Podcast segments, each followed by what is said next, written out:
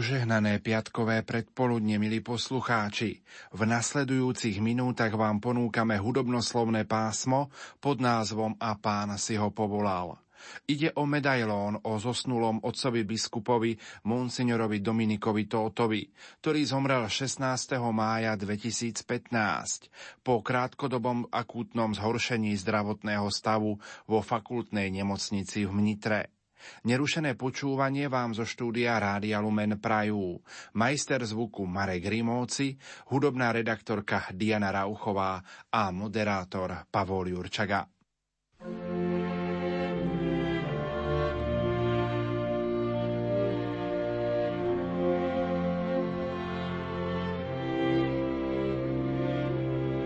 Pán času a väčšnosti si k sebe v sobotu 16.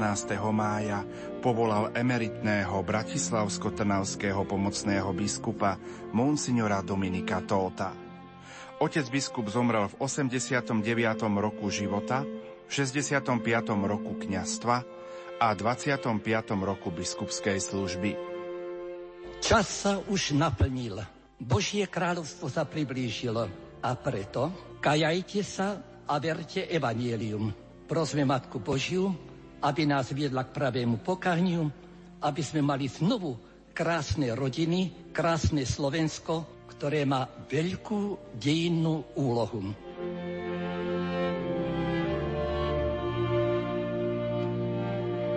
Rozlúčka so zosnulým mocom biskupom bude v piatok 22. mája o 10. hodine v katedrále svätého Jána Krstiteľa v Trnave a v kostolnom seku popoludní o 16. Odpočinutie večné daj mu, pane, a svetlo večné nech mu svieti. Nech odpočíva v pokoji. Amen.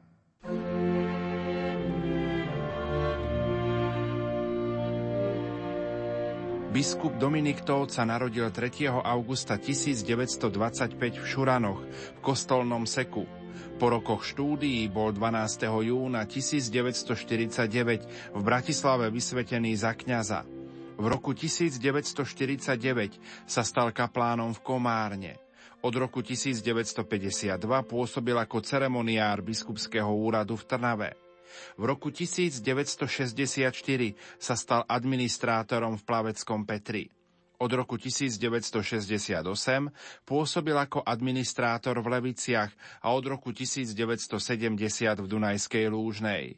V roku 1973 mu bol komunistickým totalitným režimom odobratý štátny súhlas a až do roku 1977, keď sa stal kaplánom vo Vrábloch, bol mimo pastorácie. V roku 1981 sa stal administrátorom v Dolnom Piahli. 13. mája 1989 bol menovaný za generálneho vikára Trnavskej arcidiecézy. Zhruba o rok 17.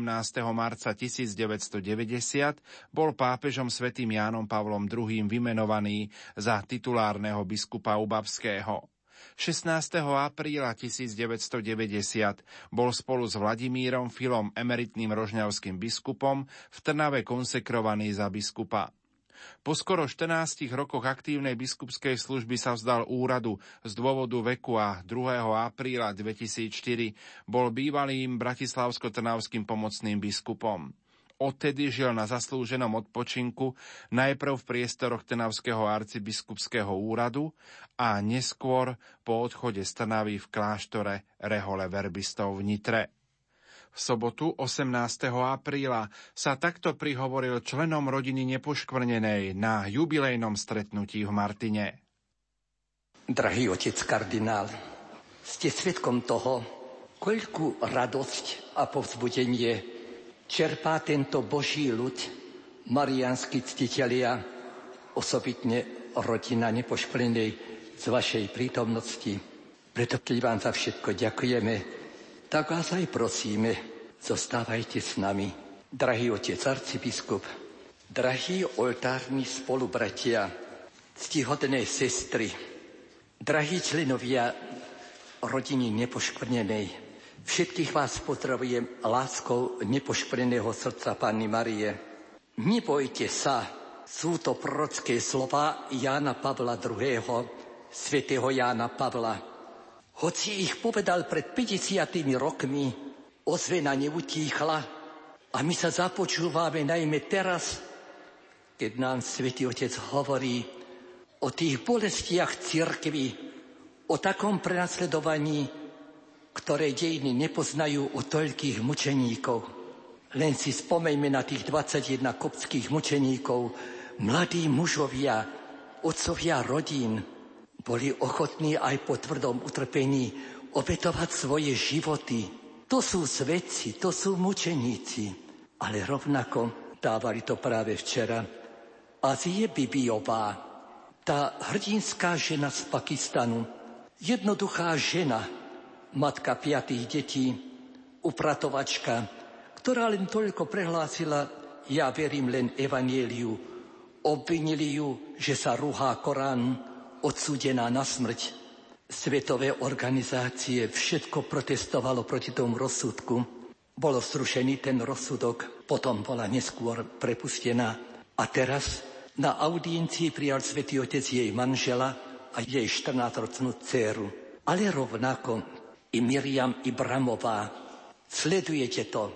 Mladá matka v požehnanom stave je takisto obvinená, vrhnutá do väzenia odsudená na smrť, len preto, že bola v vysokom štádiu požehnaného stavu, rozsudok oddialili, ale týmto by bolo stačilo povedať len jedno slovíčko, príjmam Korán alebo Islám, aby sa zbavili toho trestu. A tieto ženy, títo mužovia vytrvali.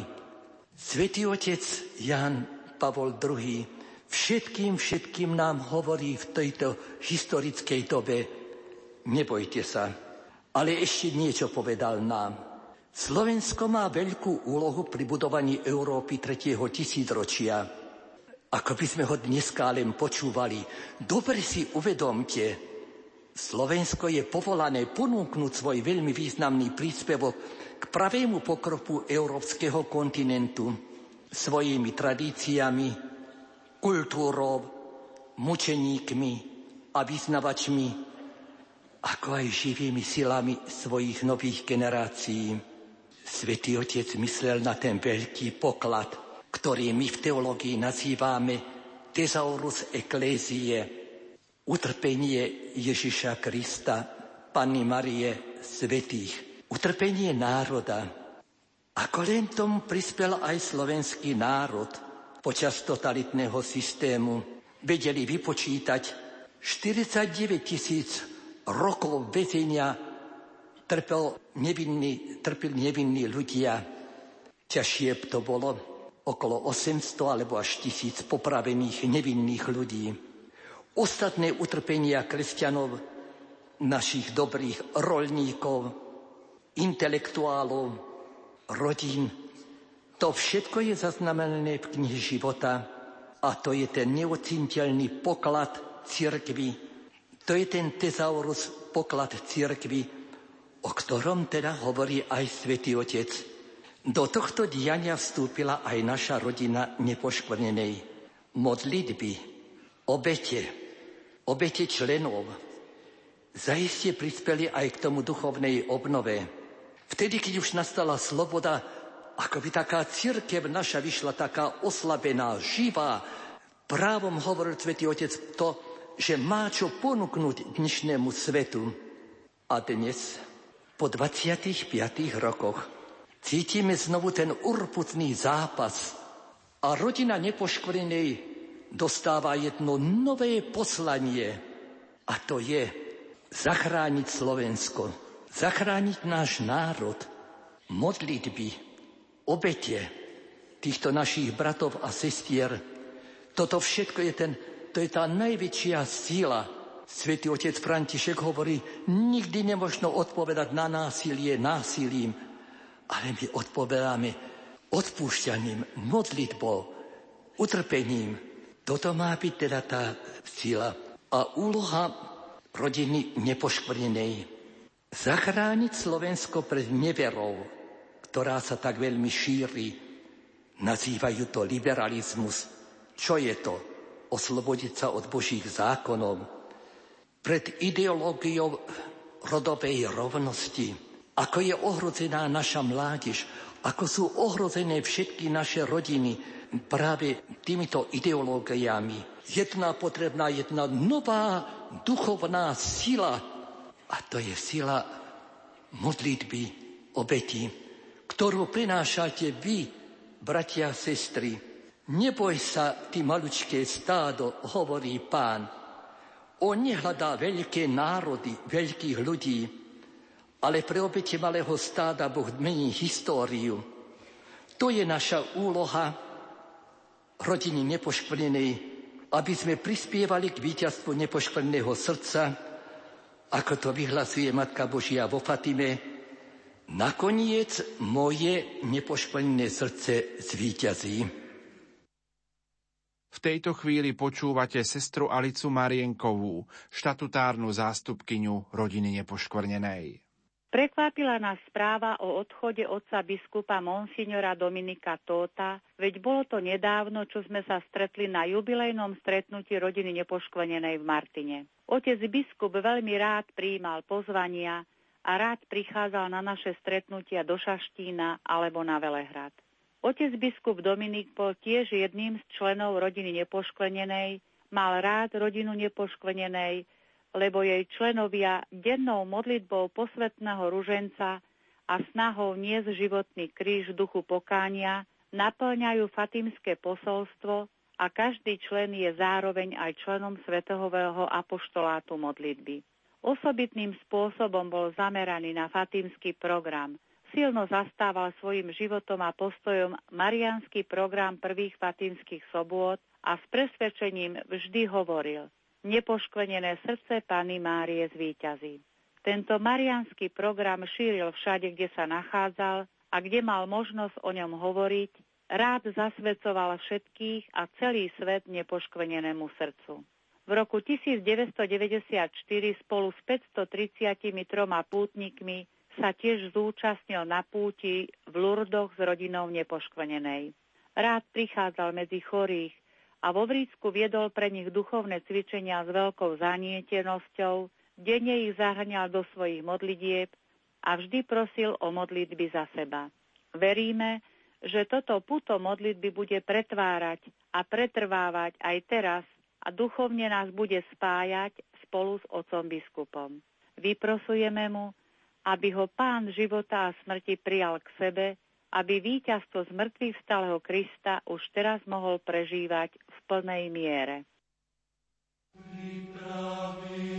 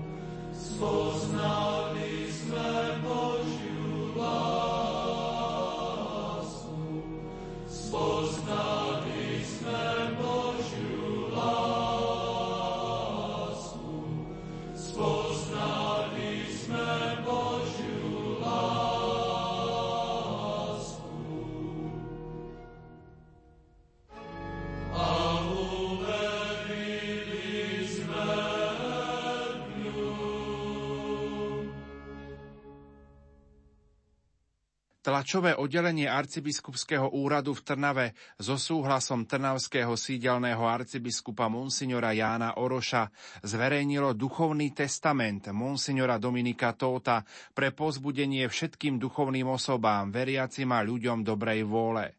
Duchovný testament v nasledujúcich minútach uvádzame v plnom znení.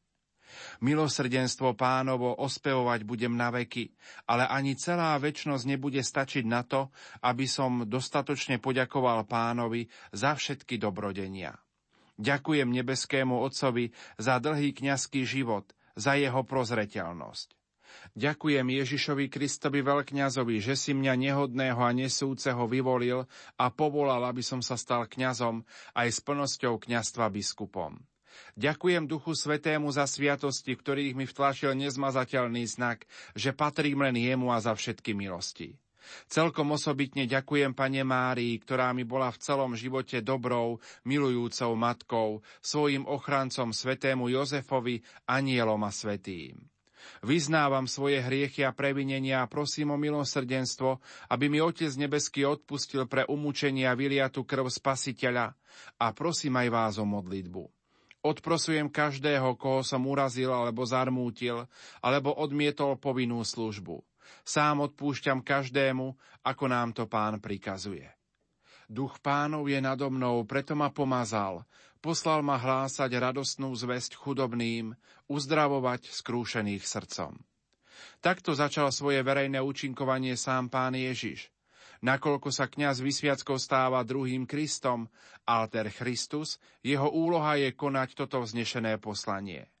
Po kňazskej vysviacke v katedrále svätého Martina v Bratislave v nedelu Najsvetejšej Trojice 12. júna 1949 náš duchovný otec špirituál viedol na všetkých 21 novokňazov k oltáru svätého Kríža. Tam nám povedal – Nastupujete do pastorácie, keď nastal otvorený boj proti cirkvi, doba prenasledovania. Aby ste vytrvali, zasvetíme sa na celý život najsvetejšiemu srdcu Ježišovmu a staňte sa apoštolmi boského srdca. Nebojte sa, s ním zvíťazíte. Všetci spolužiaci zostali verní. V celom svojom kňazskom živote som sa usiloval verne pracovať v tomto poslaní pri katechizácii, v homíliách, svetenie prvých piatkov, zasvedcovanie rodín boskému srdcu, v celom kňazskom živote ako v pastorácii, tak aj v duchovnom živote nachádzal som pomoc u Matky Božej. Už v prvom ročníku teológie otec špirituál vštepoval nám základy dokonalej mariánskej úcty podľa svätého Ľudovíta Griňona. Mladý špirituál načene hovoril o zázrakoch, ktoré prináša pre kňaza Matka Božia. Ona je záruka svetosti kňaza a duchovnej obnovy. Tak nás viedol, aby sme sa celkom odozdali, zasvetili Márii. Nebohý svätý otec Jan Pavol II svojim heslom Totus Tus nám ukázal dokonalú úctu k Pane Márii, aby sme všetko konali per Máriam ku Mária, in Mária a propter Mariam. Spása ľudstva, spasiteľ, prišiel skrze Máriu a celé ľudstvo, každý človek sa má dostať k Ježišovi skrze Máriu. Keď som sa stal biskupom, zvolil som si heslo per Mariam ad Jezum. Tak som sa usiloval byť kňazom srdca Ježišovho a nepoškvrneného srdca Pany Márie, aby som naplnil poslanie, ohlasovať radosnú zväzť a uzdravovať skrúšených srdcom. Svoje kňazské poslanie som začínal na prvom mieste v Komárne. Po troch rokoch pozval ma do služby nebohý otec biskup Ambroz Lazík. Odtiaľ po 12 rokoch stal som sa administrátorom, farárom v Plaveckom Petri. Neskôr v Leviciach v Dunajskej Lúžnej nasledovali roky výroby, po nich kaplánske miesto vo Brábloch v Dolnom Piali, a v roku 1990 bol som ustanovený za generálneho vikára a 16. apríla v tom istom roku som prijal biskupskú vysviacku. Keď sa končí moja pozemská púť, s ďakou spomínam na otcov biskupov, svetiaceho otca služobníka Božieho, Michala Buzálku a potom Ambroza Lazíka a na arcibiskupa Jána Sokola ako svetiteľa – potom osobitne na vás, drahí oltárni bratia kňazi, keď ste ma prijali do vášho spoločenstva, na tých kňazov, ktorí ma vychovávali a s ktorými som spolupracoval. S láskou spomínam na celý Boží ľud, na všetkých veriacich Trnavskej arcidiecézy. Usiloval som sa vám slúžiť ako váš duchovný otec. Všetkým vám, drahí bratia v biskupskej, kňazskej, diakonskej službe, drahí naši bohoslovci, všetky ctihodné reholné sestry, drahí veriaci s láskou žehnám. Požehnanie všemohúceho Boha, Otca i Syna i Ducha Svetého nech zostúpi na vás a nech vás ochraňuje naša nebeská Matka a všetkých privedie k svojmu synovi. Dominik Tóth vlastnou rukou. V tejto chvíli si, milí poslucháči, vypočujeme spomienky súčasného trnavského arcibiskupa Monsignora Jána Oroša. V týchto chvíľach pociťujem smútok vo svojom srdci. Myslím si, že každý jeden z nás zažíva takéto smutné chvíle vtedy, keď si pán povolá z tohto sveta niekoho veľmi blízkeho, koho, si, koho sme mali radi a kto nám v našom živote veľa pomáhal. Taký bol aj otec biskup Dominik Tóth, Prvé stretnutie s otcom biskupom Tótom bolo v roku 1970, keď som ako 17-ročný mladík chodil na strednú školu a otec biskup Dominik vtedy ako 45-ročný kňaz prišiel do našej farnosti Dunajská Lužná za administrátora. Bolo to v čase totality, to znamená, že mal som taký určitý podiel aj na tom, že som prežíval aj chvíle radostné v spoločenstve mladých ľudí, v spoločenstve veriacich a reholných sestier Dominitkánok, jeho prítomnosť a jeho pastoračnú službu, ale boli to aj chvíle ťažké, keď sme zistili, že štátna bezpečnosť sa snaží ako si mu odňať štátny súhlas. Hľadali len dôvod a napokon si ho našli, keď zistili, že vyučuje náboženstvo rómske deti, ktoré neboli prihlásené v škole na vyučovanie náboženstva.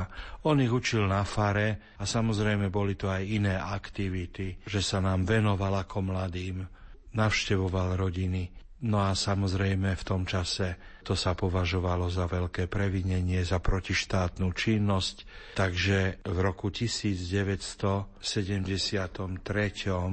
mu bol odobraný štátny súhlas. Medzi tým sa však stali niektoré také veci, ktoré by som chcel spomenúť. Môj otec mal vtedy 47 rokov, náhle veľmi vážne ochorel. Otec Dominik mňa moju mámu, sestru, veľmi pozbudzoval, dával nám sílu a nádej. Navštevovali sme otecka v nemocnici, kde mu dal aj pomazanie chorých, udelil pomazanie a posilnil ho na cestu Eucharistiou. Otecko potom, rok na to v roku 1971 zomrel. Pochoval ho otec biskup Dominik. Takže to sú moje také osobné zážitky počas učinkovania oca biskupa Dominika ako administrátora farnosti v Dunajskej Lúžnej. Samozrejme, že nemôžem vynechať ani tú skutočnosť, že v tom čase som sa ja rozhodoval nastúpiť do seminára. Uvažoval som o kňazskom povolaní a otec biskup Dominik bol mojím duchovným otcom, spovedníkom, ktorý ma viedol a napokon ma aj osobne zaviezol na svojom starom Spartaku do Trnavy na príjmacie pohovory do seminára. Nikdy nezabudnem na tú cestu, keď ma ešte po ceste skúšal a upravoval moje odpovede. No a bolo to veľmi príjemné v jeho blízkosti absolvovať tie príjmacie pohovory. Keďže on v Trnave učinkoval ešte predtým, ako ceremoniár pána biskupa Lazíka, tak sa veľmi dobre poznal so všetkými.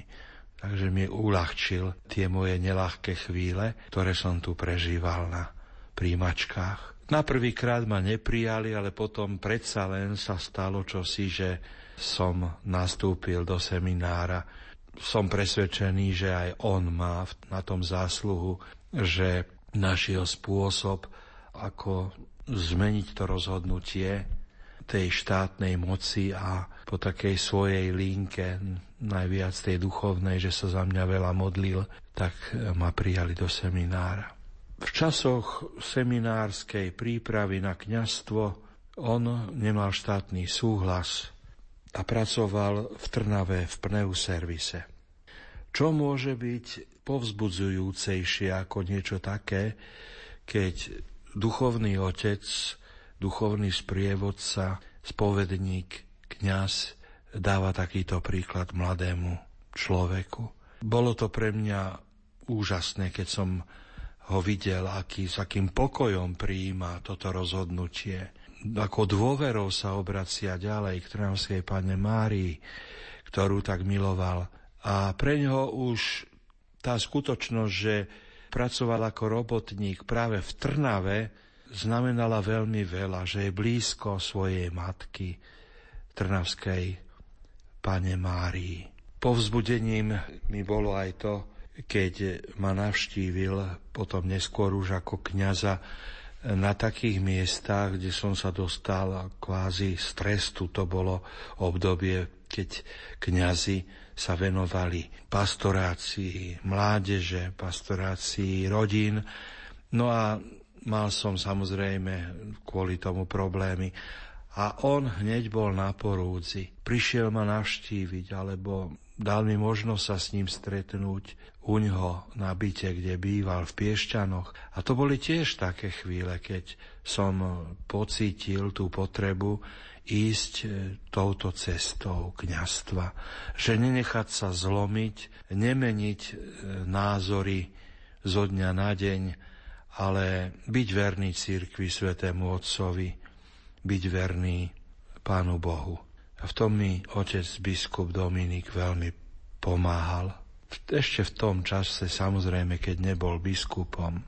Preto s hlbokou úctou sa skláňam pred týmto veľkým mužom, ktorý mi bol takmer takým duchovným otcom, pretože prišiel v tom čase do našej farnosti, keď mi môj drahý otec zomrel. A pre mňa ako mladého človeka to bolo veľmi, veľmi posilňujúce a potrebné, aby som v kňazovi našiel takéhoto otca, ktorý ma sprevádza, ktorý mi radí, ktorý ma povzbudzuje.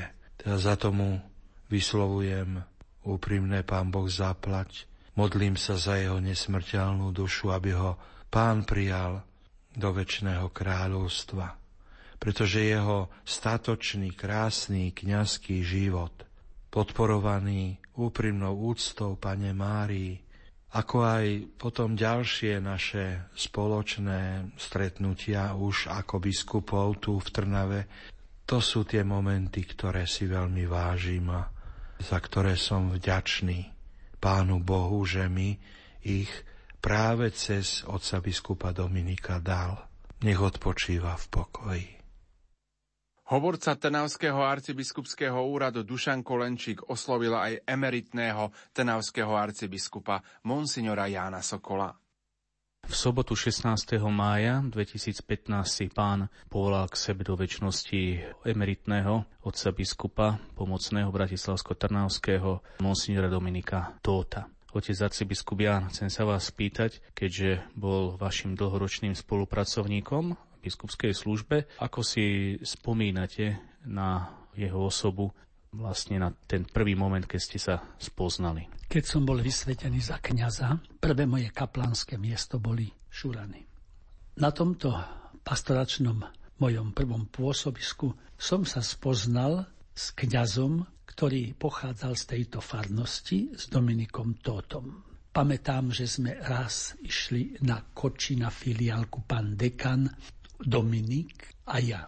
Rozprával s pánom dekanom latinsky, tak ako v svojej rodnej reči. Veľmi to za mňa zapôsobilo a tak sme potom aj nadviazali určité kontakty, nielen keď prišiel on do Šurian domov do svojej rodnej farnosti, ale aj potom, keď ja som bol preložený ako kňaz odtiaľ do Levíc, kde sa on stal tiež duchovným kaplánom.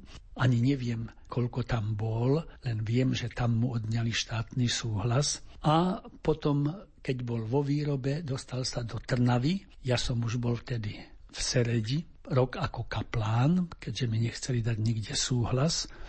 A potom po určitom čase jedného roka pôsobenia ako kaplán pán dekan išiel do dôchodku a tam som sa stal právcom farnosti.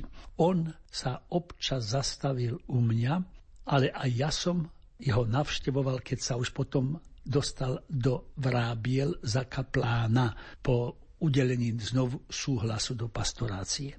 Pamätám na jednu chvíľu, keď som tam prišiel a okamih doma nebol na fare, že asi bude v kostole. A keď som prišiel do kostola, on klačal pred oltárom boského srdca a modlil sa. Ja som si poklakol a tiež som si vedľa neho klakol a potom sme sa modlili spolu. A po určitej chvíle adorácie sme sa vybrali na faru, kde sme rozprávali o pastorácii, rozprávali sme o problémoch, ktoré sú a ktoré v tej dobe boli a v priateľskom rozhovore som moju návštevu u neho ukončil. Pamätám si, ako raz potom prišiel do Serede, bol ráno na adorácii cez svetu omšu a po nej prišiel na faru a veľmi pochválne sa vyjadroval, že vidieť, že v tejto farnosti sa robí pastorácia aktívne, čo bola aj pravda.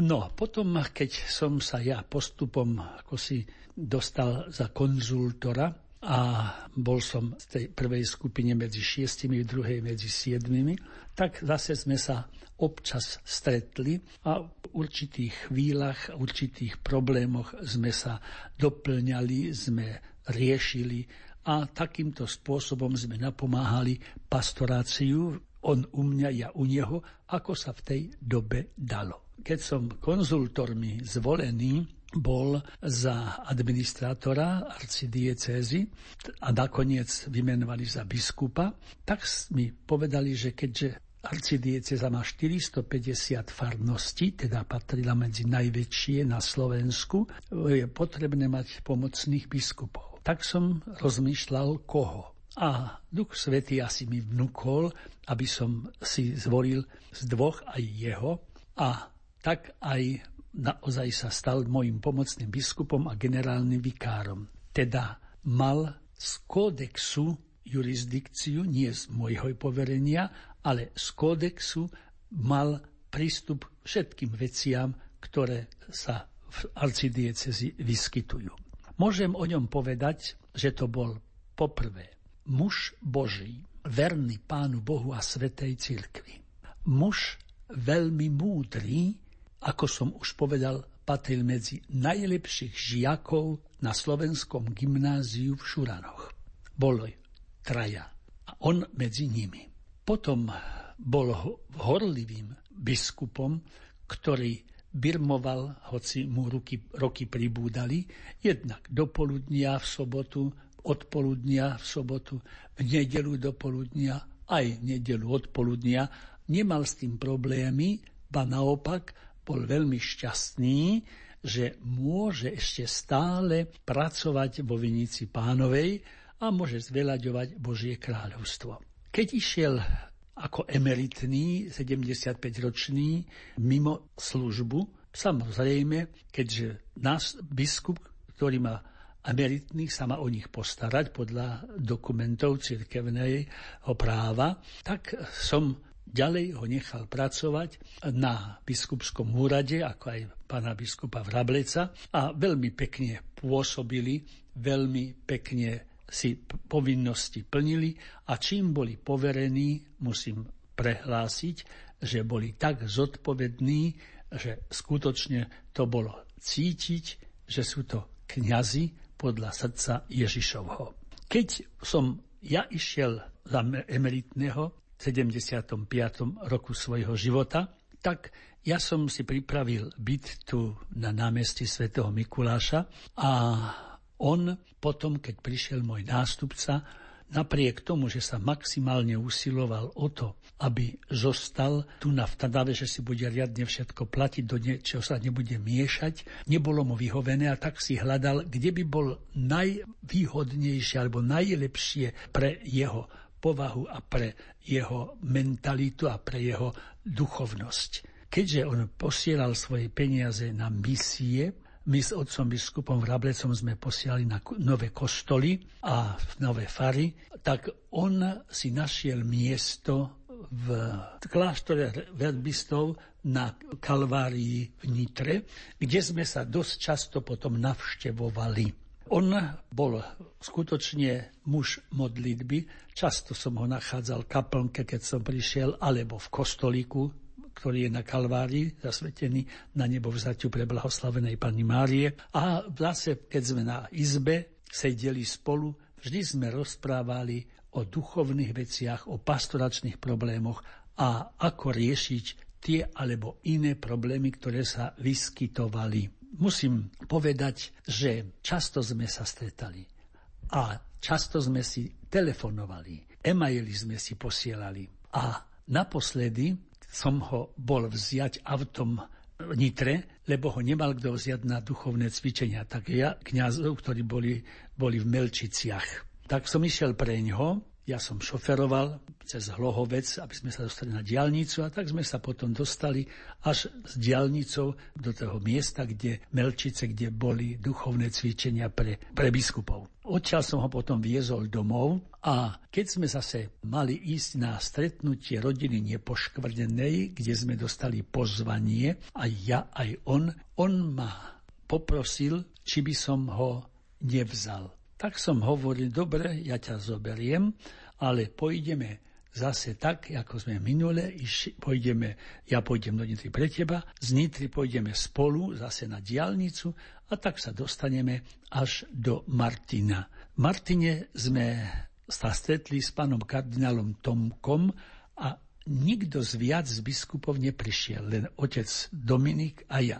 Po Svetej Omši sme išli na obed po obede pán kardinál hneď odišiel na východ, prišlo pre neho auto a my s Dominikom sme ešte išli na popoludniajšiu pobožnosť, kde sme stravili niekoľko, niekoľko chvíľ a po skončení svätého Ruženca a požehnania so sviatosťou oltárnou sme si sadli do auta a zase sme sa vracali naspäť domov. Ja som potom častejšie telefonoval, ale naposledy som bol v zahraničí a práve pred dnes týždeň keď mi on telefonoval ráno. Keďže tam bol iný čas, pol tretej, som povedal, že nejdem brať ten telefon, až nevedel som, kto volá, že až potom zavolám, keď bude už aj tu na deň, ako je na Slovensku. Tak som ho aj volal, ale sa neohlásil. A potom popoludní tamojšieho času, asi okolo pol tretej, to znamená okolo 9. tunajšieho času ma zavolal a som sa ho pýtal, že či pôjdeme spolu do Rožňavy na uvedenie pána biskupa. On hovoril, že on nepôjde, ale z hlasu som cítil, že je akýsi smutný. A ja hovorím, ani ja ešte neviem, že či isto pôjdem, ale ak by som išiel, môžem ťa vziať. A on znovu povedal, nie, ja nepôjdem. Ale myslím si, že už vtedy bol chorý, lebo ten hlas a ten prízvuk a to vyjadrenie prezrádzalo určitú bolesť. Dozvedel som sa, že už vtedy bol v nemocnici. Nemôžem to potvrdiť, lebo zatiaľ som sa nepýtal kompetentných, či už aj vtedy bol v nemocnici. Mne potom poslali sms že je v veľmi vážnom stave, tak som sa stále každý deň modlil za jeho uzdravenie a nech sa za trpezlivo za zmiernenie bolesti a nech sa stane Božia vôľa. Na tom je asi štvrtok poslal niekto sms s odkazom, že otec Dominik je už lepšie a že sa mu stav, dostáva ako si do dobrej situácie. No tak som ja išiel sám do Rožňavy a keď som sa vracal, ešte chcel som sa u neho zastaviť, ale už bolo večer pol siedmej, tak čo do nemocnice nás sa nepustia, tak sme išli domov a v tom dostal som správu v sobotu večer okolo 10. čtvrt na 11 SMS-kov, že pán biskup Tóth 21.55 zomrel. Prešiel z časnosti do väčšnosti. Hneď som sa za neho pomodlil a teraz pamätám na neho, už aj svetom, už som za neho odslúžil dneska a pamätám na neho nadalej vo svojich modlitbách ako za dobrého spolupracovníka, ako horlivého biskupa, ako verného Pánu Bohu a Svetej Cirkvi, zmýšľajúceho vždy sentire cum ecclesia, vždy s cirkvou ako matkou. A to je najdôležitejší odkaz aj pre nás z jeho strany. Aby sme aj my zostali verní Pánu Bohu a Svetej Cirkvi a vždy zmýšľali sentire cum ecclesia, vždy v cirkvou ako matkou. Želám mu, aby ho pán prijal v deň jeho smrti, ktorý, v sobotu, ktorá je zasvetená Pane Márii, ktorej bol veľkým ctiteľom, aby ho ona voviedla do spoločenstva svetých kňazov a biskupov. Amen.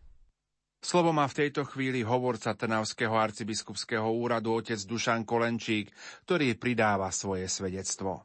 Moje osobné spomienky na zosnulého otca biskupa Dominika Tóta siahajú do čias mojich filozoficko-teologických štúdií v Bratislavskom seminári, keď častokrát tento pokorný Boží služobník prichádzal medzi nás, bohoslovcov, aby nás povzbudzoval, aby nás aj v správnom zmysle napomínal, upozorňoval, rozprával nám o duchovnosti, pozýval nás k rastu a vernosti a taktiež nás povzbudzoval, aby sme nikdy vlastne nevynechávali, nezanechávali vytrvalosť, i keď e, prichádzajú rôzne skúšky do života budúcich kňazov alebo už kňazov.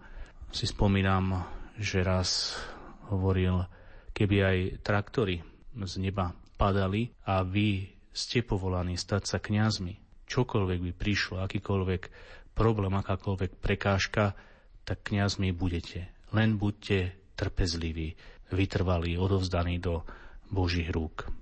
Potom také najväčšie spomienky mám na otca Dominika vlastne z dôvodu, že v roku 2002 to bol práve on, tedy ešte pomocný bratislavsko-trnavský biskup, ktorý má spolu s ďalším spolubratom vysvetil na diakona.